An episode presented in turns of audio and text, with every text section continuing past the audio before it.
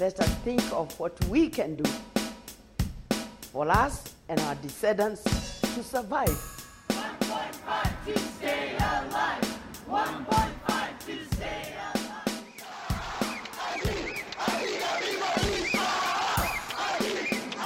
Far more needs to be done to keep global warming in check.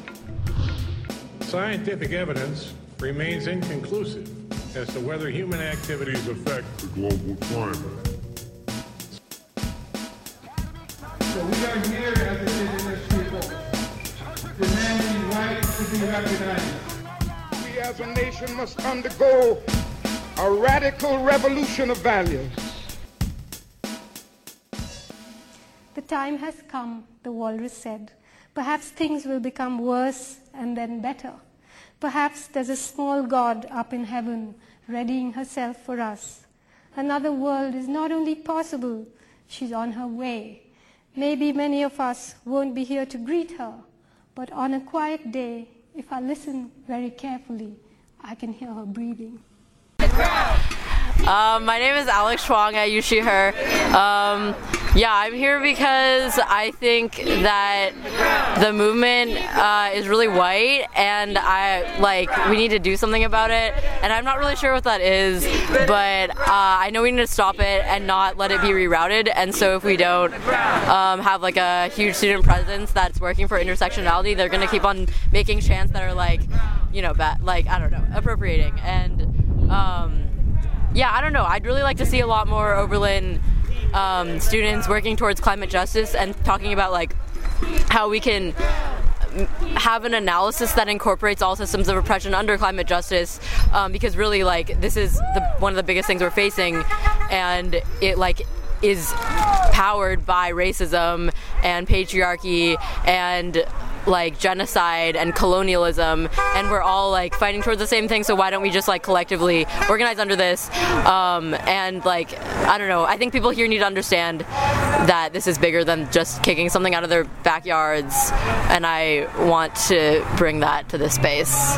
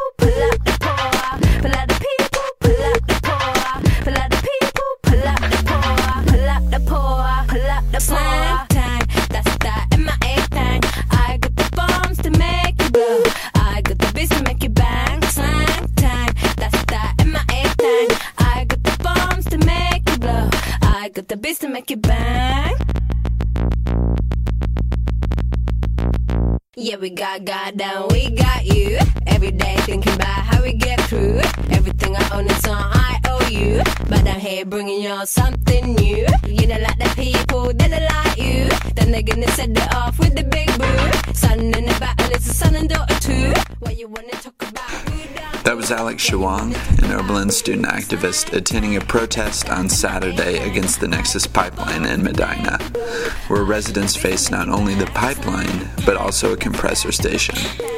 The action was in response to FERC's release of its environmental impact statement, one of the last hoops for the Nexus project to jump before it can begin construction. It should be known that FERC has very rarely rejected a pipeline proposal. Here are some of the voices from that protest Saturday. What do we want for Christmas? No more Nexus. What do we want for Christmas? No more Nexus. What do we want for Christmas?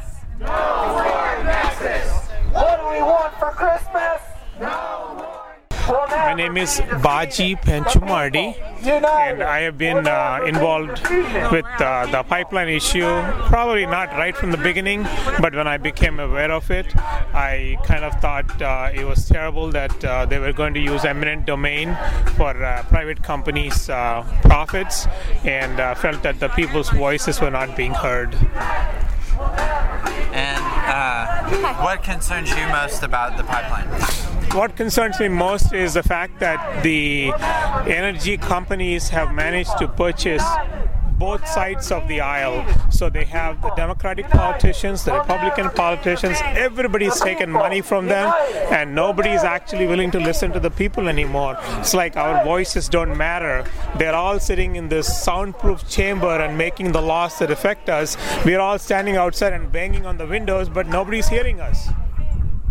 And what would you say um, to people in Medina who don't want the pipeline but they don't know where to go or what to do? Well, the people of Medina actually um, signed a petition to put the issue on the ballot because they all wanted to come together and make a decision on it for the county. But uh, the uh, Ohio Secretary of State John Husted uh, refused to let us have it on the ballot by making some flimsy excuse, uh, excuse about the fact that the charter amendment did not have some explanation of all the duties of all the different positions, and he kind of managed to push us off the ballot. So uh, the volunteers of Sustainable Medina County collected, I want to say, something in the neighborhood of six, seven, eight thousand signatures. People put in hundreds, if not thousands, of hours together to get the signatures necessary, and then our voices were just silenced. All right, anything else you want to say? Um, the, I'm very encouraged by the fact that Waterville Township passed the uh, charter amendment to not have nexus on their land. Uh, the city of Bowling Green did the same thing. Uh, so we're having these small victories at different points of this pipeline, and I hope that that spreads and more and more uh, townships come together and that uh, the pipeline is uh, denied. Ramsey from Oberlin. Um, so basically, the sign says, "Oops, FERC, you forgot to consider the environment in your EIS." So the EIS is the environmental impact statement. The 250 page document. Yeah, I think it was more than that. It was many pages, um, and basically, they came up with the brilliant conclusion that um, there may be some problems, but of course they will be monitoring things along the way. So, not to worry, it's going to be fine. And you disagree? I disagree. Yeah. And really, they don't even consider the broader environmental implications of fracking, moving fracked gas along pipelines. I mean, even if this pipeline manages to hold together, um, there's leakage along the way. There's incredible toxicity all along the way. And they did not consider that. And global warming, climate change, they didn't consider that either. Oops. Oops. And um, what would you say to Oberlin residents who are concerned about the pipeline but feel like there's nothing left to do to stop it? Uh, well, now's the time to uh, not think that because this is an important window. Um, there's a 90 day window between uh, the release of the EIS and the commissioner's final decision on whether to grant a permit. A permit, by the way, for public convenience and necessity. That's what this pipeline is supposedly about. And uh, I disagree with that. We disagree with that. We, being um, the group from Oberlin, CSSE, Communities for Safe and Sustainable Energy, strongly disagrees with that. Reverend Dr. Sharon Kiesel from Montville Township, which is a township outside of Medina, Ohio. And I am here to protest the Nexus pipeline and anything connected to it. And the reason is I am uh, a survivor of an environmental illness and know what it's like to lose the ability to drink, to breathe clean air and drink clean water, and to be really sickened by the environment. And I, I don't want anyone to go through that, to have to suffer. And I feel that the Nexus pipeline is part of a whole fracking infrastructure that is harmful to people's health and also um, unsafe, very unsafe. And um, you said you're a pastor, can you talk about what role faith communities can play in this movement against Nexus? Well, this issue is once you get yourself educated, uh, it's clearly a moral issue and a social justice issue because people are being harmed by this industry. Uh, the uh, state has given eminent domain and taken away people's property rights. The, the uh, industry has taken away people's rights to clean air, clean water, clean everything everything. And uh, faith communities need to call it what it is it's a moral issue and it's harmful. And that's why I'm here. Anything else you want to add? Bye. Oh, there's so much. I, I think um, there's many shocking um, things that you learn as you get educated. I think the most important thing is to get on the internet and start reading about compressor stations, pipeline explosions, wastewater, fracking wastewater, especially, uh, and injection wells. Just uh, Google those those um, subjects, and you will get an earful. And also look at YouTube videos that are made by the victims, and you will see the suffering, and you will become as horrified as I am.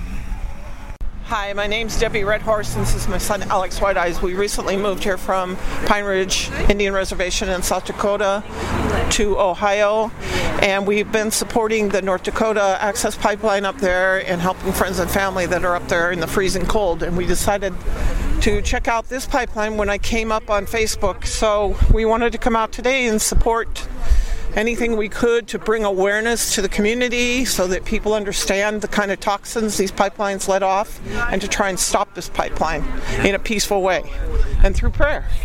And we hope that uh, more awareness comes about just by being out here, standing out here. That more people know every week, so that by the time the spring comes, there will be enough protesting against it that we can stop it. And what do you think that the anti Nexus movement can learn from the all of the indigenous leadership that's been happening against the Dakota Access Pipeline? Well, I think what they they have shown the world is that they came together as one eh, race, which is humanity, and they have taught us that we can protest in a peaceful way and let our voices be heard in a peaceful way to actually make a difference and to stop government from putting in more pipelines and allowing these these permits to be issued through the Army Corps of Engineers. And I don't think that the people are aware that they have to do environmental impact studies. And they failed to do so in that pipeline up there thoroughly, and now that's what they're asking for. So we just have to become aware and educate ourselves as to the dangers that these pipelines are causing to everybody. Gonna rise like the water, shut this pipeline down I hear the voice of my great granddaughter saying climate justice now. People gonna rise like the water, gonna shut this pipeline down. I hear the voice of my great granddaughter saying climate justice now. People gonna rise like the water down. I hear the voice of my great granddaughter People can check out sustainablemedinacounty.org for updates on Medina's fight for community rights. ohcommunityrights.org is where you can go to learn more about the statewide the statewide community rights movement and for information on the Nexus pipeline, I'd have to say nopipelies.org is my favorite resource. The next segment should have been coming from a film project that Sophia Smith Hale is working on around the community rights movement in Youngstown, Ohio, around the issues of extractive industries, water, political division. Uh, however, my computer has been a total mess in the past couple days, so we're not going to play the interviews from that project, um, which is really unfortunate because it's very powerful stuff. But I will play some of Sophia's recording talking about the project, as well as a sermon by Reverend Monica Beasley Martin, uh, a Youngstown resident and member of Defenders of the Earth Outreach Mission, and an ally of Frack Free Mahoning Valley.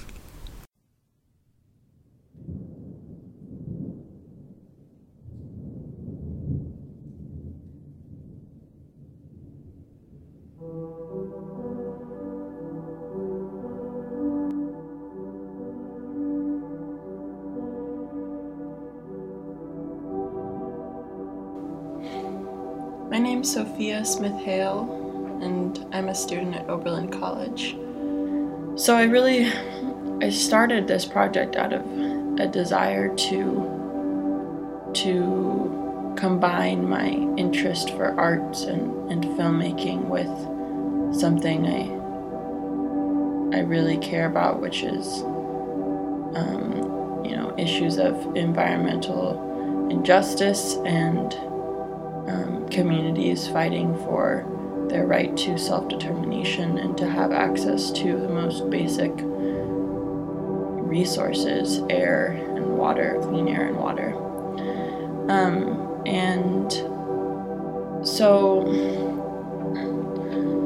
where to start? There's a lot of a lot of information to convey.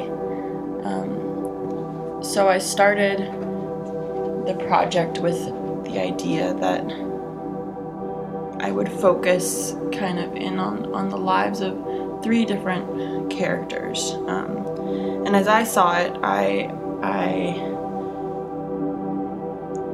visualized kind of the community in Youngstown in three different ways around this issue of, of water and community rights. And that was the people such as John and Maria, who are, who are some friends of mine, who are, you know, actively involved in the Community Bill of Rights movement and have been for, for, you know, five years now, over five years.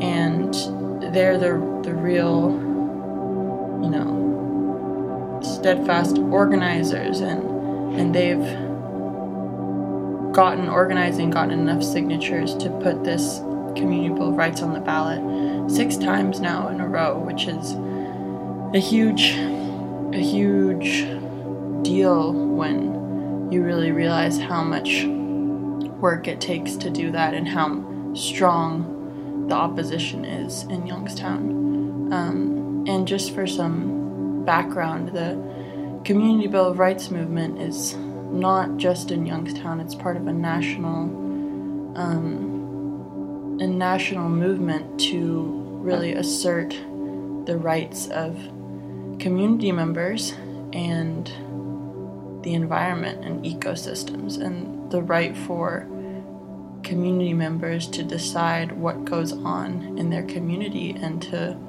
say you know what? No i don't want this extractive industry um, you know building a pipeline under my house or um, injecting toxic residual waste into a well that's near my drinking water source. So it's really a pretty radical piece of legislation that, if passed, um, you know, changes the the the power dynamic in terms of who gets to decide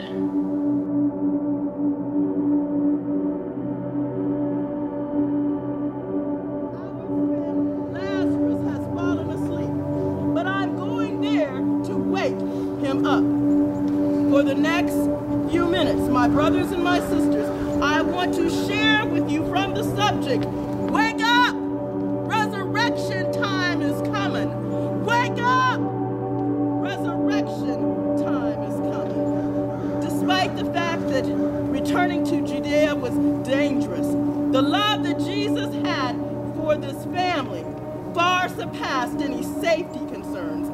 He also understood that since he was walking in the light by doing the right thing, everything was going to be all right. Jesus felt compelled to go in order to complete the task of waking Lazarus up.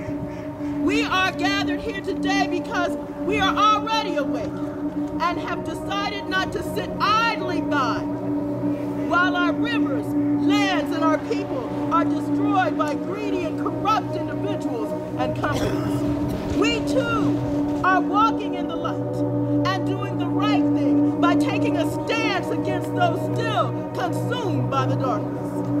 And so we are issuing a clarion call to our leaders that it is for them to wake up as well. You were elected to serve the people, not corporations. Those who choose to remain sleep, sleep on. But don't be surprised when your position ends up being in the hands of someone who is awake. While it can be dangerous to speak out, Abraham Lincoln, Mahatma Gandhi, JFK, Martin Luther King, Malcolm X, to name just a few, were all assassinated. Yet their dreams, their vision, their works, their passion live on even today. And so we serve notice on those who would plot against us, attempt to destroy our credibility, or dismiss us in hopes that we would just simply go away. We love rivers, our streams, our land, our animals, and humankind far too much to ever give up or shut up. Jesus, our example, did not give up just because it was dangerous. He did not even give up after Martha basically dismissed his quest as impossible because Lazarus' body had already been in the grave so long that it stunk. He knew that resurrection time still was coming. He who was dead would soon live again. Hydraulic fracturing has had a deadly impact upon the Mahoning River, Youngstown, Ohio, America, and Mother Earth. Some have suggested that the damage done is too great. The gas and oil industry too powerful, and therefore there is nothing that can be done. To the contrary, I contend, through our collective voices of protest, that the time draws near for everything to be awakened and resurrected. Wake up, Mahoning River! Resurrection time is coming. Wake up! Resurrection time is coming. Wake up, Ohio! Resurrection time is coming. Wake up, nation! Resurrection time is coming. Wake up, world! Resurrection time is coming. We shall not, we shall not be moved. We shall not, we shall not be moved, just like the tree planted by the river. We shall not be moved. We shall not, we shall not be moved. We shall not, we shall not be moved, just like the tree planted by the river. We shall not be moved.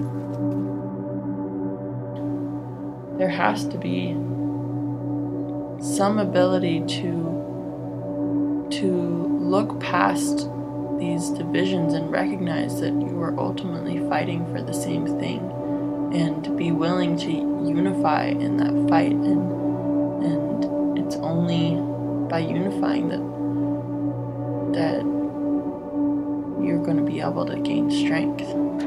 So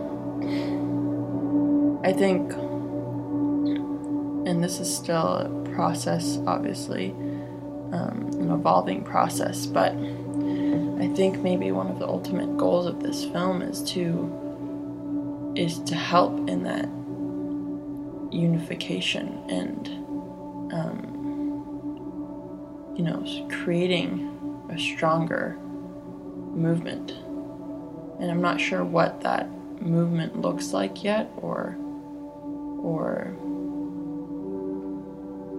how it will ever happen with such a stark divide in this city but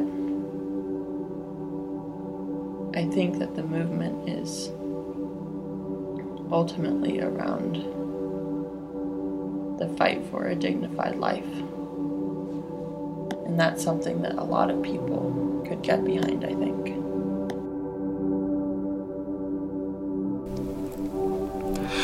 That was Sophia Smith Hale talking about her film project on fracking water and the fight for a dignified life in Youngstown, Ohio, as well as a sermon by Reverend Monica Beasley Martin in 2013 in response to at least 40,000 gallons of frack fluid and oil intentionally dumped into the Mahoning River.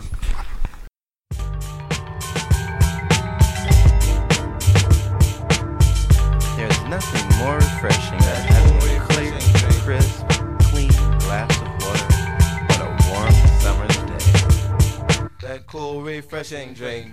Try it with your friends. New world water make the tide rise high. Come inland and make your house go by. Fools done upset the old man river.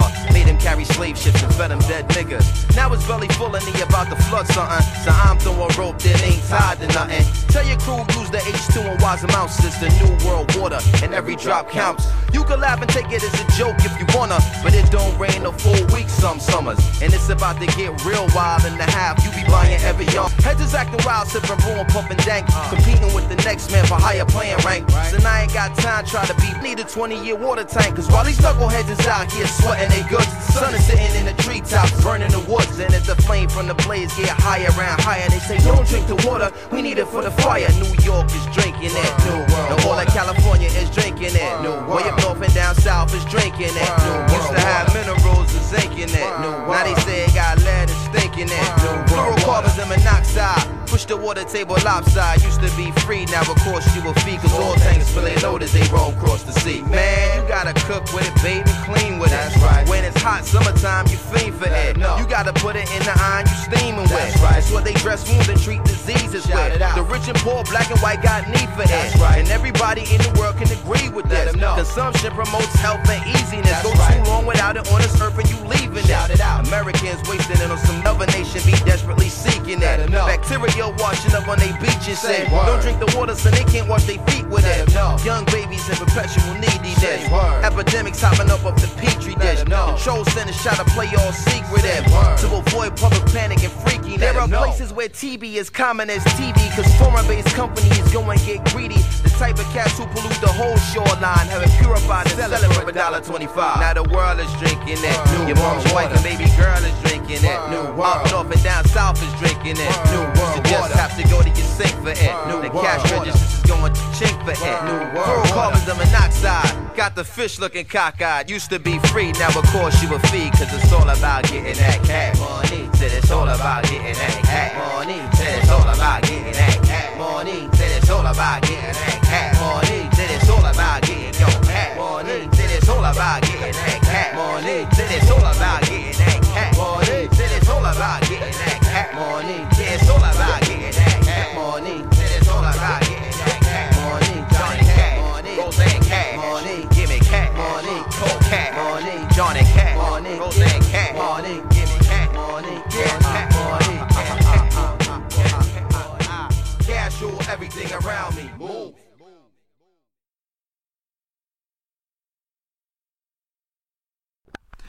The last part of today's show, uh, the last show this semester of Climate Justice Radio, is an interview with Professor Willis Okech Oyugi, environmental history professor at Oberlin, speaking on such topics as environmentalism of the poor, power dynamics in the international climate regime, and slow violence. Uh, slow violence is what Rob Nixon defines as, quote, a violence that occurs gradually and out of sight a violence of delayed destruction that is dispersed across time and space, an attritional violence that is typically not viewed as violence at all. So here's Professor Oyugi. Uh, my name is Willis Okech Oyugi, so I teach, I'm an assistant professor here at Oberlin College. This is my third year. I teach African history, environmental history, um, and my main focus, uh, my main research interests are colonial history, also indigenous notions, indigenous knowledge on um, uh, environmental issues. But really, at the core of my research is looking at power dynamics. How is it that uh, different uh, groups of people, how is it that um, people, how, how is it that we look at uh, and the environment and resources, and how is it that different, that power defines how we utilize environmental resources. um, and sharing resources. So whether it's at a local level, national level, or even international level. So that's really how my research is. Although I focus on wildlife conservation, but I've taken that into a global realm and looked at other different issues, including water. Uh, I'm right now, like I mentioned, just teaching a course on food, uh, food insecurity, and seeing how that, um, uh, looking at the question of food insecurity in Africa from a historical perspective. And um, I took a class with you last year called Environmentalism of the Poor Mhm. um, and Water. And that was not a phrase that I had heard before. Maybe you could kind of explain um, what that term means and the thought behind the class um, and kind of the implications for those who understand environmentalism more from the global north perspective. Okay, so envi- environmentalism is theme, and environmentalism the poor uh, as a theme in environmental history, because that's um, um, essentially was, uh, and as I mentioned earlier, I do deal with power dynamics. So within historiography, within the scholarship of environmental history as a subfield, um, some scholars were arguing that if you look at environmentalism itself, much of that historiography, much of that scholarship was dominated in the West, hmm. the global North, so to speak. But also, if you take into account the question of who is it in society who normally are attributed with thinking or championing for environmental movements or caring about the environment, that oftentimes there's an issue of class that comes into play, right? The question of class, whether it's with conservation of wildlife. And I'll give you an example national park movement history in the US.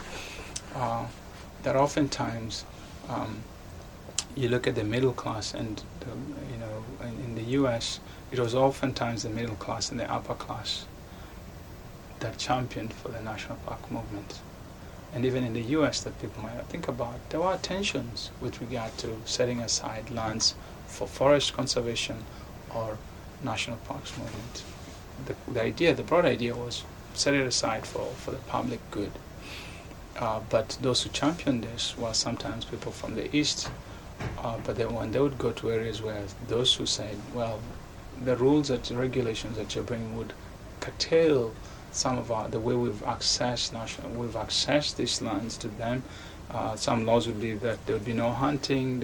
You know, some, some laws that they brought, some of these people thought would be very uh, discriminatory, or also be very um, not just discriminatory, but also would pretty much be against their livelihood. If they were hunting for a living, that would be one way that they would say these laws are, uh, are discriminatory. But you might think about those who are saying, well, they're, they're- if they're giving an aesthetic rationale for national park.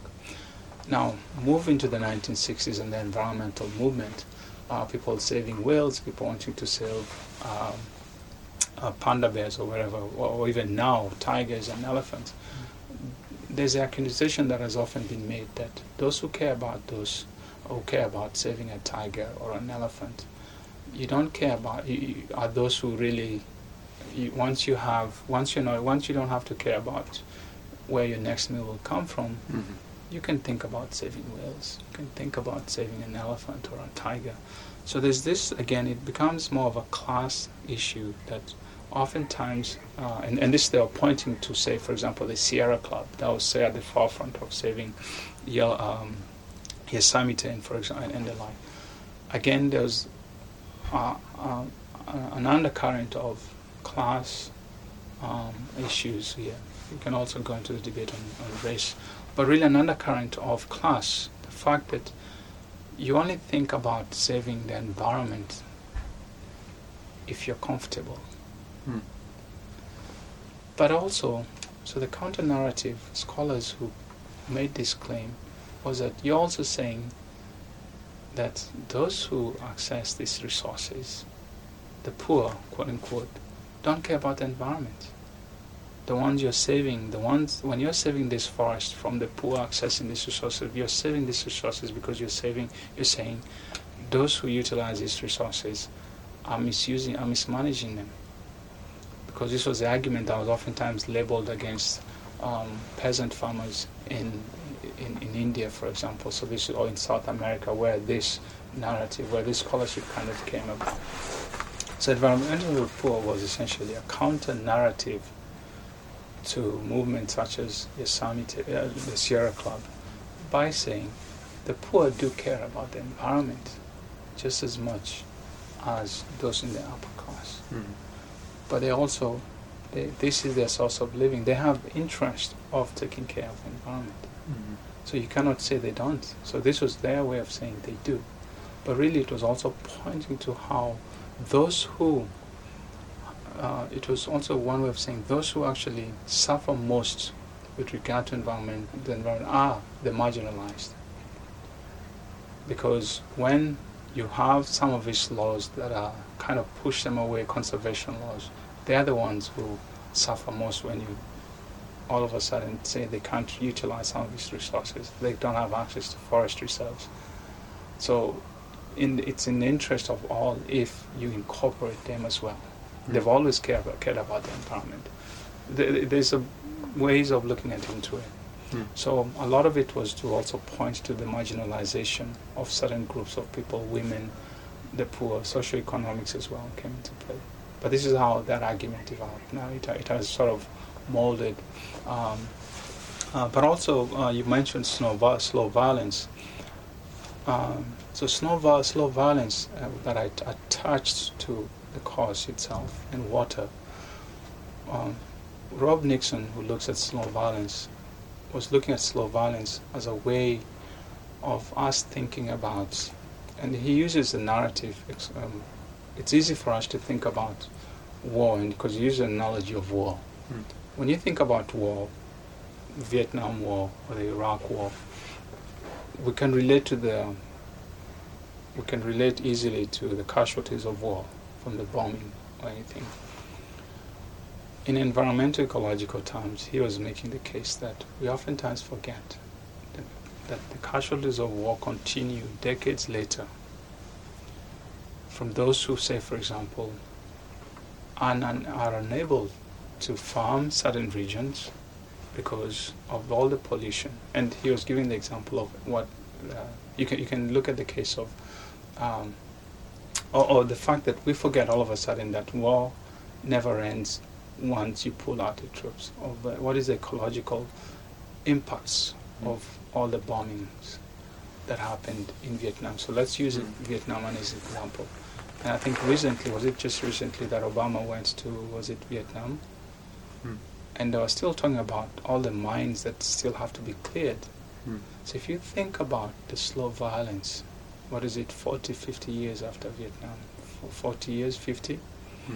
There are people who are still suffering from the if impacts. So this is ecological impacts, hmm. the slow violence. People may have forgotten about the casualties of war, but there are people who are still paying the price. Hmm. Ecologically, for, for example, all the all that has gone. So this is kind of his way of tying the violence of war, but over a long time, ecologically, what has, that has is, is one one way that he was trying to tie that to to that. Now, when I brought it to water, I was also looking at how is it that using that theme of the poor, of the marginalized paying a higher price, when they privatized water due to neoliberal policies, I was also trying to show how those who can least afford water are the ones who end up paying more by health, you know, their health. If you can least afford water, you're probably getting water that is compromised hygienically. Uh, but, uh, your chances of you actually getting hygiene um, um, potable water are less if you can't buy if you don't have a potable water piped water into your into your house. Uh, so if you're just using the what we call jerry cans, I don't know what they call them in the U.S. Uh, if you have to buy water, first of all, it's more expensive. Uh, it's, it's- mo- most studies support that, but also your general hygiene is compromised, so you're susceptible to health issues. But also, if you think about water and sewerage, water and sanitation go together. So it was that a, a ecological health as well is compromised Mm. of those who can least afford this. Mm. And so these were government policies that were done which compromised the ecological health and the general health of those who could least afford. So again, I'm tying this to them paying the heavier price. Mm. So these are the vulnerable in society as well. Mm. I know it's been a long trying to go tying it from what theoretically it was, but also to real life situations where we see how those who can least afford water up, end up paying uh, and, uh, the price in, with their health, but also the ecological health of the areas they live with, which are very, very. Uh, you find that these areas you get constant sewage bursts, or it's like basically ecologically these are areas that uh, um, uh, people living in informal settlements uh, they don't have running water, they don't have uh, pro- proper sewage, if they have sewage at all, sewage, sew- a, sanitation system at all. Mm. So this is how I try to tie that to as well, and then Mm. saying that in the process, these people end up paying for it uh, Mm. with their health as well. And how would you see the concept of slow violence applying to climate change in terms of um, kind of long lasting, steady fatalities and violence that may not earn the attention so much of like the Western world, for instance? Oh, well, I mean, it's already happening. It's just that most people don't realize this. I think in places, and I'm familiar with uh, uh, African history, environmental history, there are some areas in Senegal, I think, or in West Africa where I don't know if you're familiar with the term uh, climate refugees, Hmm. climate change. So there are people who live in areas that are the sea level rise for them has arrived and they can't survive. They can't farm in those areas. If they used to be farmers, those areas, they either um, the salinity of the region, uh, you know, if, if, if the ocean, ri- uh, sea level rise has impacted the area they used to farm in or farm on before, they're not able to do that. They've essentially become climate change refugees. You know, so these are people who already have faced that. So they have to move um, to different areas. They've become displaced. So there are those. So that's one way of looking at it from a slow violence Mm. perspective. That there, for those who it's real, it's already happened. Mm. Uh, it's happened in some places in Western Africa, the coastal parts of Senegal. I'm familiar with that. There's some scholarship to support that. I know that there are some areas in the Pacific Islands that are also um, uh, facing such dire situations. Mm. So there is, yes. So slum violence is. So I think in the U.S., while they talk about this, the frequency and the veracity of uh, hurricanes, and sometimes it's hard for. Uh, it's hard for them to grasp that this may or may not be connected to climate change, global warming. There are climate change refugees in other parts of the world Mm. that all they need to do is find some scholarship that supports that or real evidence, and it's there. Mm. So there's climate change refugees out there.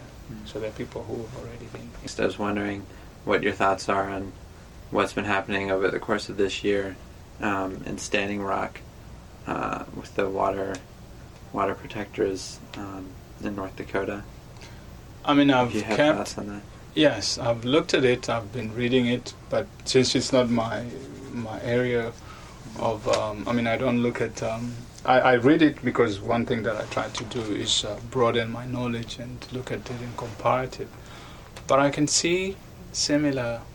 Um, it goes back to the one of the main points that I make is that there's vested interest. And earlier on, and uh, I made the case that policy that regardless of we can you know so this it ties into environments of the poor. So if we look at class why is it that the people on um, and we're talking about uh, North Dakota right? Mhm. is that right? So why is it that they decided that this is the area that this pipe had to go on? But also why is it that energy and oil is seen to be more um, you know, should there's water on the one hand, we say water is life, and we have oil and energy on the other, hmm. which is seen to be life for some other people, hmm. life for everyone. This is everything, all about jobs, jobs. So, so we have this equation on one side. Think about, think about the arguments that are made on the one hand. Why is it that they say this pipeline has to go through? Oh, for the economy, for jobs. They don't talk about the profits that whoever is in charge of that pipeline. The, the reason it has to go through there, they're cutting costs. If they were asked, why can't they reroute it? They're really saying, I mean, th- if they give an honest answer, it would be costs. Hmm. Just profits. Goes hmm. back to when I mentioned the Pope's encyclical. He says, capitalism, the biggest issue with capitalism is it's profit driven to the point that they don't care about at what cost to humanity. But yet we have the Americans, American Indians here. Is that the correct term? Mm-hmm. Yeah, Right? And they're saying, well, what happens if they pollute our water? But we say water is life. Look at what happened to Flint, Michigan. So you have on the one hand some the energy corporation that is making the case that this is all about jobs. We want jobs in America. We want jobs in America. And I think we are all blinded by this idea that it's all about jobs, jobs, jobs. How many jobs are they creating? A million jobs? No. Somebody's thinking of billions in their bank accounts, in my opinion. They're not caring about what happens in the eventuality of uh, uh, uh, in the eventuality of uh, what is it? Uh, what happens if the pipe bursts, right? In the event of a leak, what's the environmental costs? What happened when BP, the oil spill in BP happened? There are people who are still paying for that. Hmm. That's a sense, a case of slow violence. Hmm. Livelihoods were lost. Yes, they can give them money, but livelihoods were lost. Hmm. Livelihoods were lost. The environment suffered, you know, ecologically. So this goes to the heart of what I'm saying is, at the end of the day, the legislators in Washington will decide based on who's got their ear there. And I bet you it's not going to be the African, uh, the American Indians, hmm. because they don't have a powerful lobby group. Hmm. Because the question, that all I hear about is jobs is what I hear about. That this pipeline is creating jobs. This pipeline is talking about energy sustainability. We're so blinded by that, I think, in my opinion, that we forget that water is not renewable. Hmm, water is not renewable. Water is life. And that's that's the case I made for the class that we're teaching. Mm-hmm. Water is life, it's supposed to be a basic human right. Mm-hmm. Yet we are putting it at risk of pollution by vested interest here. The mm-hmm. reason that pipeline won't be rerouted is because somebody thinks it's going to cost them more. It's going to add more to the operating costs. And they're not willing to reroute it for that simple reason. They could. There's no reason why engineers couldn't take it elsewhere. They can. I mean, what is it that engineering hasn't done? Hmm. I'm sure they can, but they're thinking, why do I have to go through that extra? Why, why should I why should I add another cent to my operation costs? Hmm. Hmm. For some, you know, they're looking at if they had to go through somebody who could challenge them, um, who had the money to challenge them, I'm sure they'd be talking a different case. But they had to choose a weaker. They, you know, the question is, it's easier to go through um, through some uh, African uh, uh, American Indians who they know are a, um, a, weaker opponent. I would assume that if if this land belonged to some big shots, big shot, uh, some I mean we could bring issues of race. I doubt they would we would even be hearing that they even even attempted to go through there. I doubt they would try to go say through Ted, whatever his name is, in Montana, who has uh, uh, those. Uh, um, um, is it the CNN guy who Mhm. has some expansive Mhm. territory in Montana? I doubt he had he would allow a pipeline to go through his land. But yet, this American Indian reservation was chosen. Why couldn't they choose somebody else's land? And I think this is what the American Indians are saying. this goes back to the point of environments of the poor. It's often the poor that are chosen because they don't have anybody fighting for their interest in Congress. Hmm. It's the poor who pay the ecological cost. They pay for the ecological cost because they're powerful. It's about power dynamics, really. And I'm sure, like I say, the reason they want to reroute or they don't want to reroute is it's all about operating costs. Hmm. Why can't they reroute it? I'm sure there's other options. Hmm. Yeah. Um, and speaking of power dynamics, we were just talking before. You were talking about um, the international climate policy regime Mhm. and how power dynamics are at play there. It's very apparent. Um, can you talk some? I know that's not your specific field, but can you talk on that some and what the fight for climate justice looks like um, for countries that, like you said, are at the forefront of these issues? Yeah, I think yeah, and and uh, again, and this is the biggest challenge, and um, this is the biggest challenge is that um, if you're you sort of hear that climate change because and then I'll and I'll just broadly this is a very broad um, a broad view. Um, the reason we are probably at the point we are, and when people say that human actions over the last 200 or so years since the industrial revolutions, if we really are looking at global warming and um, the uh, uh, the gases that uh, we've released into the atmosphere, if you think about which nations have actually contributed the most, this has been where the Western world, so Europe and the US, and obviously lately China, um, you know, the industrialized nations, so to speak. So they're the ones that have contributed the most to the uh, uh, uh, to CO2 and those other gases that have uh, uh, contributed to global war- to, to, to global warming. Yet they're the ones who are the most create all of these gridlocks to to any legislation. Now, when we go to this climate change talks, which are really a show, hmm. you know, because African countries can come in there united as they want, but they won't really influence policy. Hmm.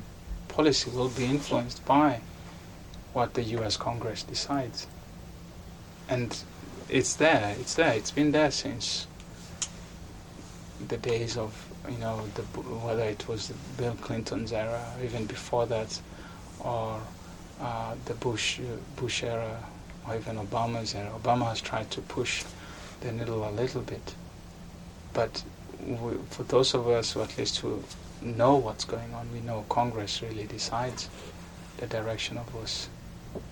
So Al Gore could have yapped all he wanted, and people might give Al Gore credit, but there was nothing. It all, it's all tied to the U.S. energy policy and to the U.S. interests. Comes first.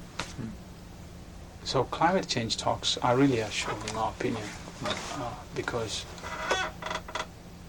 up until the point when the U.S. gets to the point where, I mean, and, and this is sort of the irony of it, is at least in the U.S., you have legislation that helps, like the EPA. And I, and I point this out in my classes.